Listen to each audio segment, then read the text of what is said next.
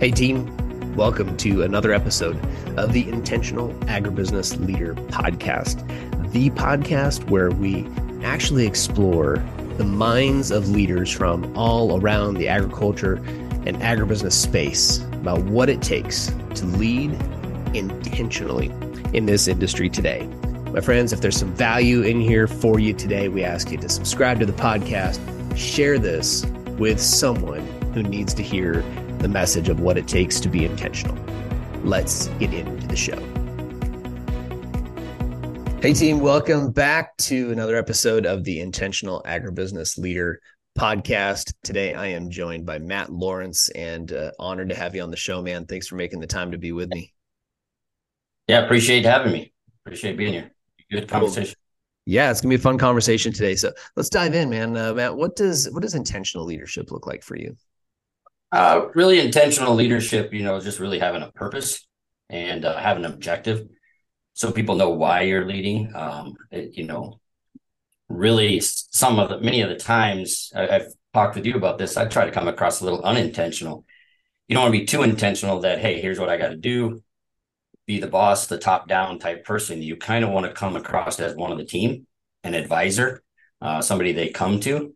But as long as you have that planned out on how you're going to work with your people so that they ask you questions and and you feel part of the advice and, and working with them versus uh, intentionally, hey, I need you to do this, this, this, and this. If you can really say, hey, what's where do we get there? How do we get there? How do we get from point A to point B?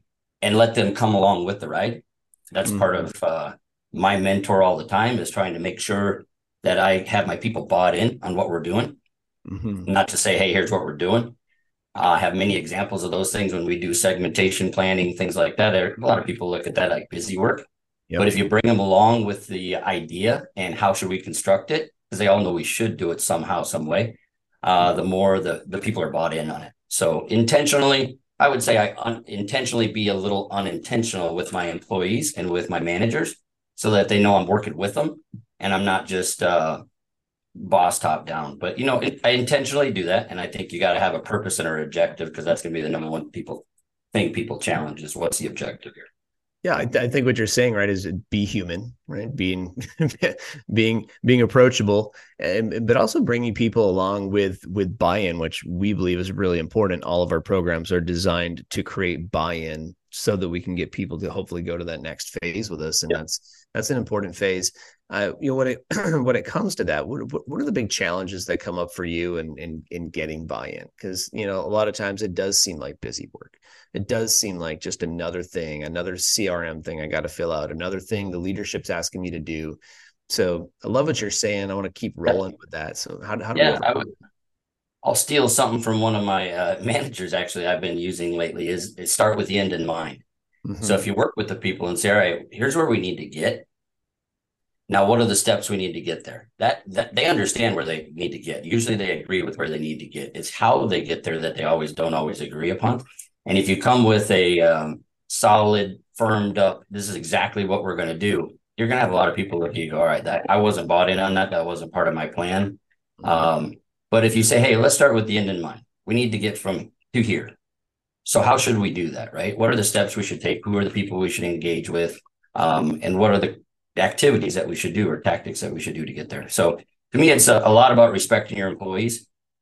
And you'll hear me say this a lot. Uh, humility is something, one of my three attributes that I always stick to. I'll name the other ones as we go here, but humility. So I, whether it's, I always told, tell my uh, sales reps, whether it's the guy mopping the floor, the front counter lady, or the guy in the sprayer, or the boss of all the agronomists, you need to talk to all of them, right? And understand that they're all people there and they all have a weigh in on what they're going to buy and what they're going to use. So I do that same thing with my people. I try to make sure that I'm talking with uh, the sales reps as much as we have manager workers and, and things to do. You still have to uh, humble yourself to understand that, hey, they have a role and a job to do as well. So engaging them is, is key and, and making sure that they're part of the process.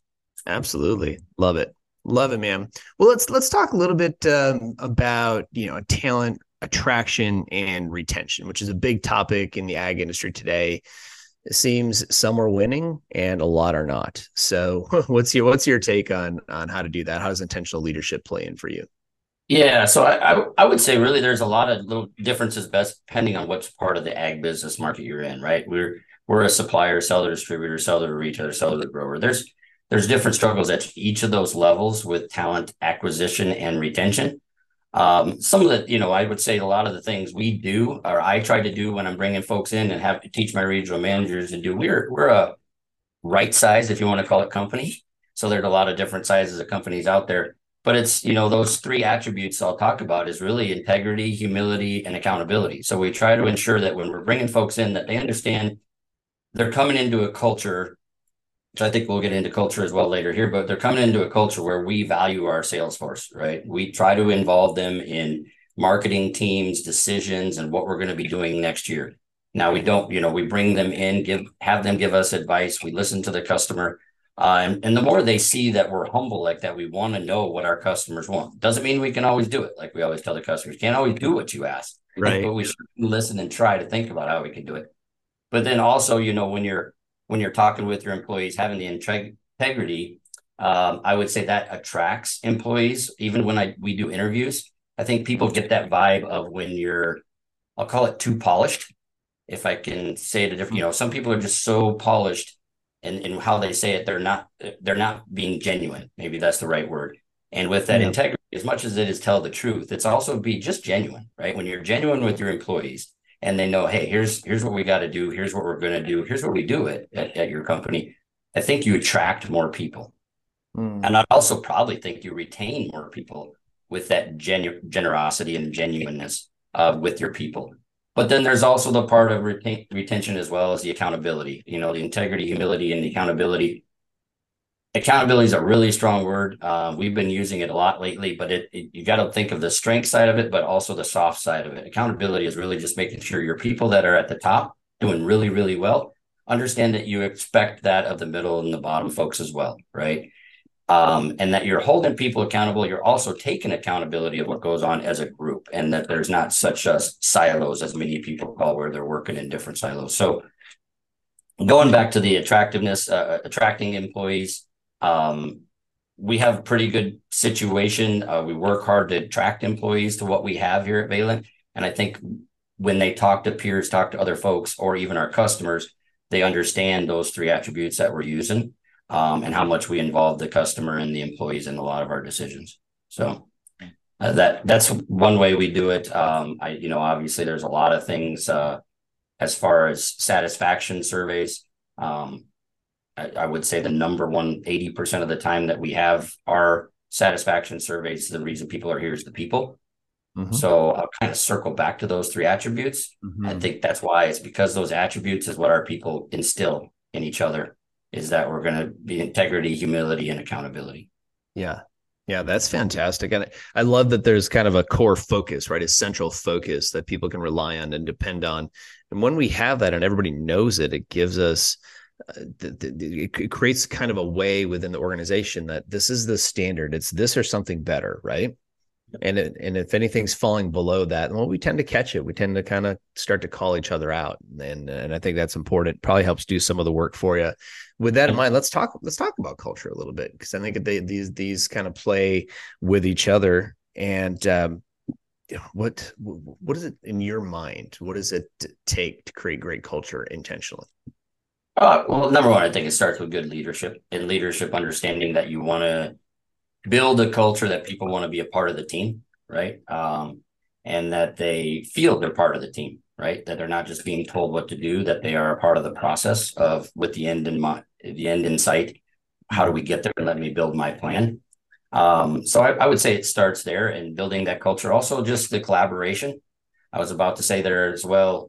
Inter- external and internal are two different things when you're talking about culture or even employee retention uh, external with your customers that, that can go really well or that can be you know you can look like a tough company to work with but mm-hmm. internally there's a lot of inner department uh, stuff that goes on and it's amazing how people act externally versus internally but we you know we got to strive as leaders intentional agribusiness leaders to keep that uh, consistent in both realms internally when you're working with your marketing technology and other departments hr whatever it may be because there's a lot of debates internally that happen that are probably uh, as what I want to say, as strong as an external debate. I mean, sometimes I, I enjoy getting back to the customer. Sometimes that's a little bit easier, but as long as you keep that yeah. culture consistent, I, I, would say that's that's valuable to a company and and making your people feel like they belong in that culture and yeah. that they want to be along with each other. Size has a bit to do with it, but even if you are a really really large company, there's ways to break that out we're we have the advantage of not being the biggest supplier so a lot of what we do internally across our committees uh, whether it's groups of people that get along and have the same interests in mind we have a lot of that uh, i'll call it family atmosphere is something we've used here at Valent uh, in my many years of being here that uh, we we say that a lot it seems a little bit like a family it doesn't feel like hey you're just a person somewhere a number we really try to make our people feel like they have uh, a belonging, right? Yeah, yeah, absolutely. That's a great way to put it. And and um, when we think about good leadership driving culture, I want to go back to the top of your answer, and I want to I want to tie this together with with accountability. How mm-hmm. how do leaders drive accountability? I mean, when we talk about you know it's well, it's got to be the same for you know top third, middle third, bottom third, those kind of things. I think that's important, but I mean, what's the is it the old carrot and the stick these days? What's your take on how how do you hold people accountable? Uh, that, that's that's a tough question because I mean, I would say even uh, something I continue to try and work on is to try and hold my people more accountable. Mm-hmm. I have a a, a, um, a method of leading folks from, like I say, as one of them and I won't say soft but being nice, but actually letting them be part of the process. But if I'm we build the process and say we're going to get to here, and there's step one, two, three, and four you need to do, but you haven't done it. At some point, I got to come back and say, hey, we yeah. built the ship together. You didn't do you did step one, but you didn't do step two or three. Come on, right? Now yeah. you can there's different ways to do that and really hold them accountable. But I think people understand it more and are bought in more if they're part of the process. Like, hey, we built this together but you didn't follow through. So you have to you have to do that. Um, you know, there comes a I would say there's probably a time where you're letting folks do the process, but once it's firmed up, now you need to do it. Mm-hmm.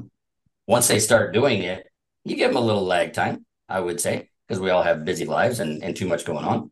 Yeah. But then there's a point where it's like, hey, this is overdue. In fact, I would say I actually just sent a message like that today. I said, hey, this is overdue. Wait, mm-hmm.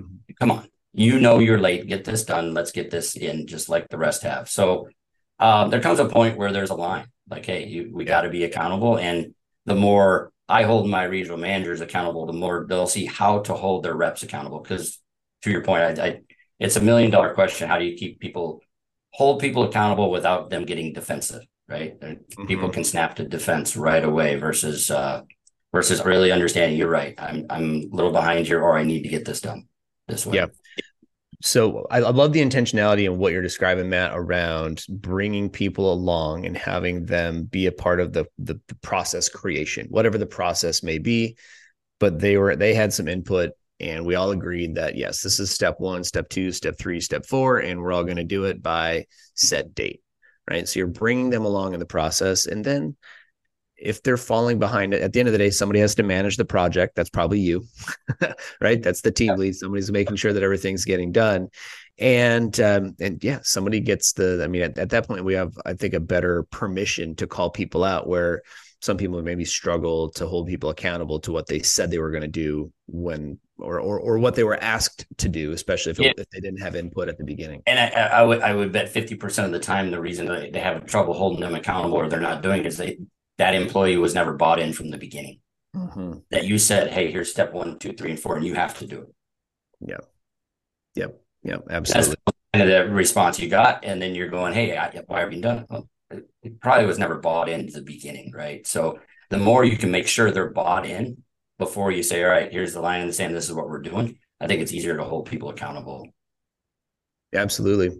And I think, you know, when when I'm seeing somebody not show up consistently, uh, and there have been times when I haven't shown up consistently. When I see somebody maybe consistently being late on, you know, some of those middle steps or some part of the project along the way, uh, it, it tells me two things. One, there's probably something else going on, right? Yeah. Probably something else going on, and so it lends itself to a conversation. This isn't, and I'm highlighting this because it's another part that you've already mentioned. I just want to frame it up in a um, and and put a an exclamation point on this. You know what Matt's talking about is creating a conversational way of leadership, being available, being one of the people, not not necessarily just dictating everything from the top down all the time. There are times when you got to go take the hill, lead the team, go get stuff done. But then, you know, the 90% of the rest of the time, we should we should be able to walk people through this you know this kind of a process. So i like that right? We're bringing people along but you get to notice and hopefully that puts you in a position to really be a coach and be a mentor to the people that you lead right? Because we're like hey what else what else is going on? And then the other part and this is a little bit more one of those constructive criticism type conversations i think but if it's showing up somewhere if it's showing up on one project i mean you can almost guarantee it's showing up somewhere else. Yep right? I can, say, I can say that objectively, positively, and negatively, but if it's shown up somewhere, I bet you it's showing up somewhere else. And that's and that's where I go back to the you know the humility, if you want to call it that, but also building trust with your employees. Much easier when I have eight direct reports with forty five people that report to them. But I got it. But if you had 500 people that are in a factory, you know, working somewhere, it's very hard to build that trust and that empathy with them. But if you know it's something else, like, hey, they just aren't being accountable, not just because they didn't like the project, maybe it's more going on in their life than that. Hopefully, you've built the relationship and the trust with that employee or at least their manager to say, hey, let's dig into this, right? I mean, we, we got to care for our people because if we don't care and listen to our people, um, they'll keep not being accountable for some odd reason that they won't tell us, right? But at least if we have that relationship and that empathy and listen to them, um, doesn't give them an excuse. Don't get me wrong right? I mean, I've had people say, hey, here's what's going on. I'm like, all right, I get that. So what do we need to do? Do we need to take time away? What do we got to do? But we have a job to get done. That's still the number one priority. So, but yeah, I, I think that's that's what I try to work with my managers on. Um, is number one, yes, holding everybody accountable, but also make sure that you're close enough with that employee that they they can come to you and say, hey, something's going on, which is why I have not been doing my best. For sure. Love it, man. Love the intention behind what you're doing and how you're getting it done. Uh, we spent most of our time so far talking about how to get it done. Let's talk a little bit about Matt. Uh, just uh, out of curiosity, and what's been a what's been a big hurdle that you've had to overcome? If you had to say this is the biggest hurdle I've overcome in my career, what would uh, what would you call it? Uh, well, there's all kinds of hurdles, right? That's why we work in agriculture. Every year is a new year, and everything's different. And there are easier ways to make money. Let's, let's yeah. There's another tough year, right? We just saw some of that. So I would say actually probably one of the biggest things from the leadership perspective I've had, and I think many people uh, go through this. In fact, I'm, I'm I have five regional managers. Four of them I have brought into management people. Uh, so I guess that's kind of a, a, pedestal I can stand on. I still coach them and work with them, and they're great leaders. But when I became a regional manager uh, 16 years ago, 17 years ago, I was actually going from a sales rep to a regional manager. Mm. Was the only person in Valent that really has done that. Um, but I went from sitting next to my peers to being their boss. Mm-hmm. And I would say that's challenging. That's probably the biggest challenge I had. Wasn't, I'll say, financially struggling. It was just how to get employees to understand that, yes, I'm your friend, I'm your buddy, I'm your peer, but I have a job to do, right? So I can hang out with you, talk about some things, but at some point I'm going to have to flip that switch and say, yes, but we have a job to do, right? Mm-hmm. And it's building that trust, keeping that trust, I should say, with that employee that yeah, you're still one of them, but you do have a different role now to make sure everybody's accountable. To go back to our accountability. Yeah. But that was a that was something that I think was is a challenge. I think many people probably deal with that if they stay with the same company a long time. Yeah, that's a really good a really good one. Actually, I've, I've run into a lot of coaching clients over the years that have had similar challenges. What if if somebody was facing that today? If they're in that new new in the role, they just got up upgraded to the to the leadership chair. Now they're they're leading the people that they used to drink Busch Lights with, you know, at the at the end of the day. Uh, what what what what advice would you give? Uh, I think it's just be transparent, right? It goes back to my integrity uh, mm. Attribute is make sure that they know. Yeah, we can sit down. Heck, I'll even say, hey, if you want to vent, go ahead, let's vent, right?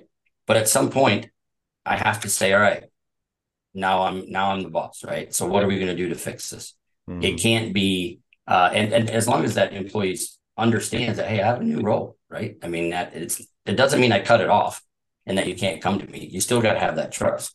Um, and that, dialogue. But you do have to uh, you do have to let your employees know that my job, just like your job is to sell whatever millions, my job is to make sure that we are selling the millions that everybody's doing. So um, and that we're implementing all the tactics. So to me, it's just being transparent, right, and not uh, and not coming across going from their friend peer with Busch Lights to all of a sudden coming out with a rubber mallet, swacking them around, saying, I know everything you're doing and you need to fix. Like, hang on, slow down. Right. I would say that's another piece of advice I've given the newer regional managers is they always ask, what's the biggest piece of advice you can give me? I say, pace yourself. Mm-hmm. Just pace yourself. You're going to come into a really busy world with a lot of things to do. You don't have to change the world in the first three months. Pace yeah. yourself, right? Get to know it, take it one step at a time.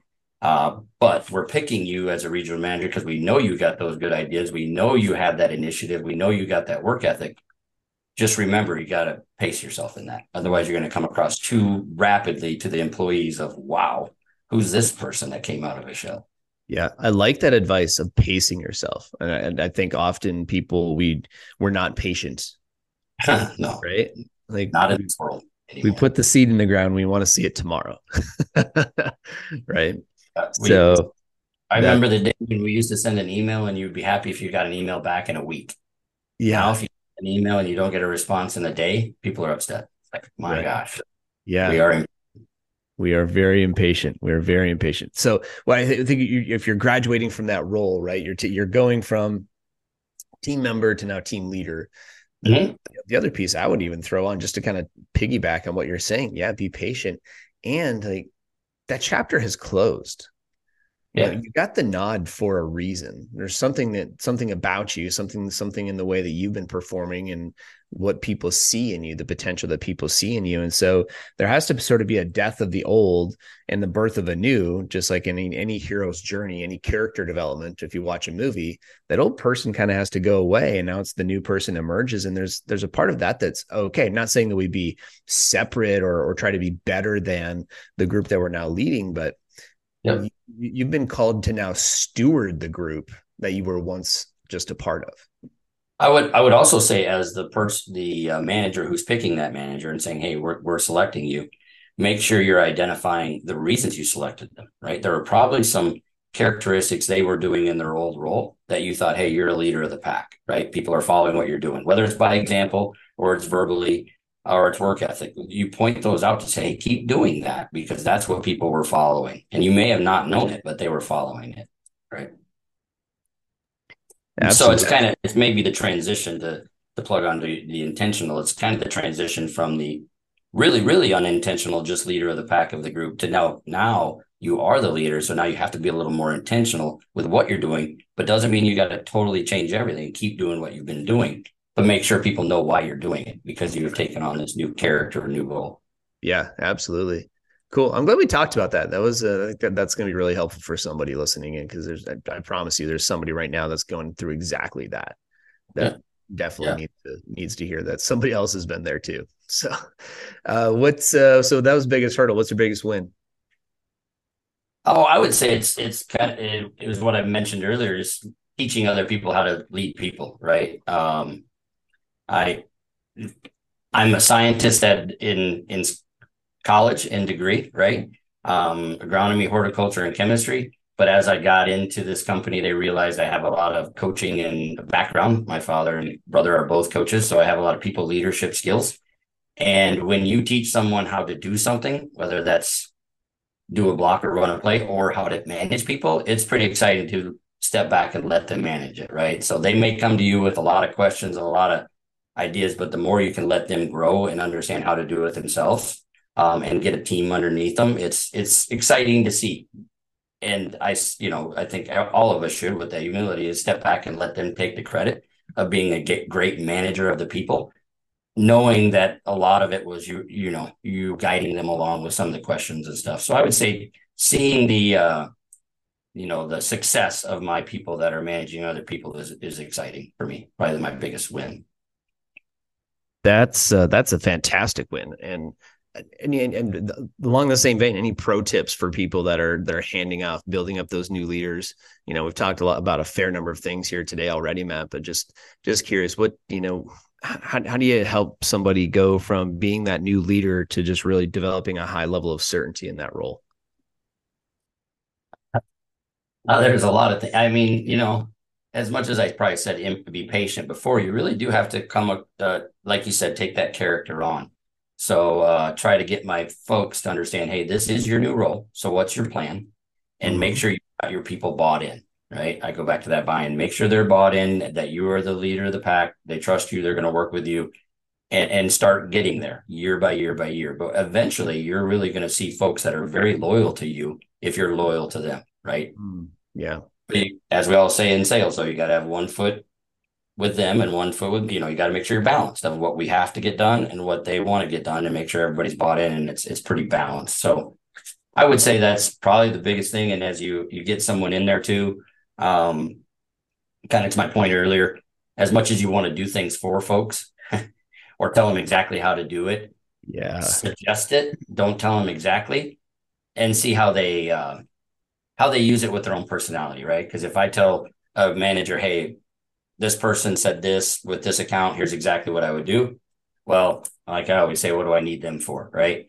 And they're not going to be able to deliver that message the same way I am. My personality is not the same as my five regional managers, I guarantee you. So if as long as they know the objective in mind where they got to get that person, I think it's valuable to uh, let them do their own style, right? Um, is probably be my other advice. I think too many managers try to instill their own management style on the next manager, but yeah, that's great advice. Great advice, and and really appreciate you kind of framing that up there so that you know again somebody going through that at this particular stage just having having this kind of a resource to say hey what what how do we how do we do it well let's let don't don't do it all for them right away just because you're concerned about it getting done right or what's gonna what's gonna happen on the backside that's gonna slow down the process right slow down the progress of the development of that individual that they now lead and i think there's also that point of that uh, magical word of micromanagement.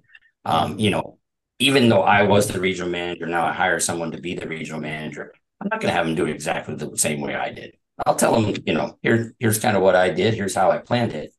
Go about it your own way.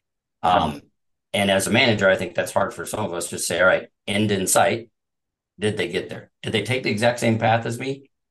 Maybe, maybe not. But if you're going to make them take the exact same path as you, we go back to employee retention, you're not going to keep them very long if everything you did, you want them to do, right? Mm-hmm. As long as they're getting to the same spot in whatever that objective or tactic or, or chore is, I think it's it's good, right? And it lets people evolve into who they want to be. You know, I experience I go through the same thing with my wife, actually. you know, that nothing frustrates her more than when I come to her with an idea and I say, "Hey, you know what? I really think that we should move whatever the this around in the living room." And that was a suggestion that she made 2 months ago. And it infuriates her, but now it's my idea. Now I'm motivated to go do it. It's the same concept. no, exactly. I need to I mean I I get that uh, mentioned from my wife as well. It's just you know, you treat me a little more like your employees. Like when I come into the kitchen, say, "Hey, let me help," and start doing stuff. It's not a good spot. Sorry, okay, sorry. Yeah, right. My way. It's like he's up here. Let me do it my way. Okay, all right. So yep. you kind of got to be. You got to do it both in personal and work life, right? Let folks uh, build their own path. Yeah, absolutely. All right, man. Well, uh, let's uh, let's get a couple of speed round questions in here towards the t- uh, tail end here. Uh, what's a, what's a good book um, that uh, that you like? Anything that's really been helpful for you over the years? So uh, I would say a lot of the early ones I left read were John Maxwell. So that's a lot of mm. leadership books. But one I would throw out, which is a curveball, going back to my coaching past, that actually is a great book. And if you know him or don't know him, uh, he's interesting to learn about. It's an autobiography, which is what I used to be in reading a lot about Lou Holtz uh, mm-hmm. coaches. But Lou Holtz wins, losses, and lessons. It's actually a great book on, um, without being a true, again, intentional. Hey, here's exactly how you lead people. It's not a biography about his life, but he's a very, very interesting person and uh, amazing person and a great leader. Obviously, as we all know, he was. Awesome. Yeah, we have to put that in the. Uh in the uh in, may not be along your training and leadership books but i'm just going to tell you it's a good book i have a whole bunch I, for sure know where to go with that, but I thought I'm going to throw a curveball out at you. So yeah, I mean, I like that. I mean, you know, a lot of, uh, in fact, you may be the first one to actually mention Maxwell. I think other people have brought up maybe titles over the course of some of these interviews. But first, definitely first one bring in Lou Holtz, and uh, yeah, I think that's uh, that's something worth putting on the um, the reading list. And uh, I know my wife actually saw him speak in person at an EntreLeadership event years ago, and said he was really fascinating to listen to. So. Good. All right, you're a busy guy, right? You got a lot of you got a whole country to take care of as far as the the the business. You got regional managers to take care of. Probably got family to take care of uh, on top of it all. So, how do you keep your energy up? How do you maximize your productivity? What are your tips? Oh, I would say you know you do have to you have to schedule your time. We all are even uh, post COVID just busy, busy, busy, even busier than we were pre COVID. I think. Um, so you got to draw the line at some point of when you, you you shut it down. But I would say I get a lot of my energy really from my people. And when I see people that are passionate, and as much as it feels like it's a fire or it's stress or it's the good thing is when people are bringing those fires to you, at least they have the passion, right? Um, you got to, you really got to start worrying about folks when they aren't bringing fires to you or aren't bringing issues to you, because that means they're probably not into it. So I would say that. Uh, the other thing, I'm still a customer person. Uh, everybody knows that at Valent. I love hanging out with the customer or going to visit the customer. Um, that motivates me because those conversations are usually uh, very optimistic in what we can do and how we can get better. And it gives you that energy of, hey, there's more we can do. Um, so those are the work ones. I mean, yeah, exercise, run dogs, do a little hunting, fishing, things like that when I can. But uh, those things re-energize you and give you a little time away to shut it off. But it's always a, a magical place when you can find a place without a cell signal just for a few days.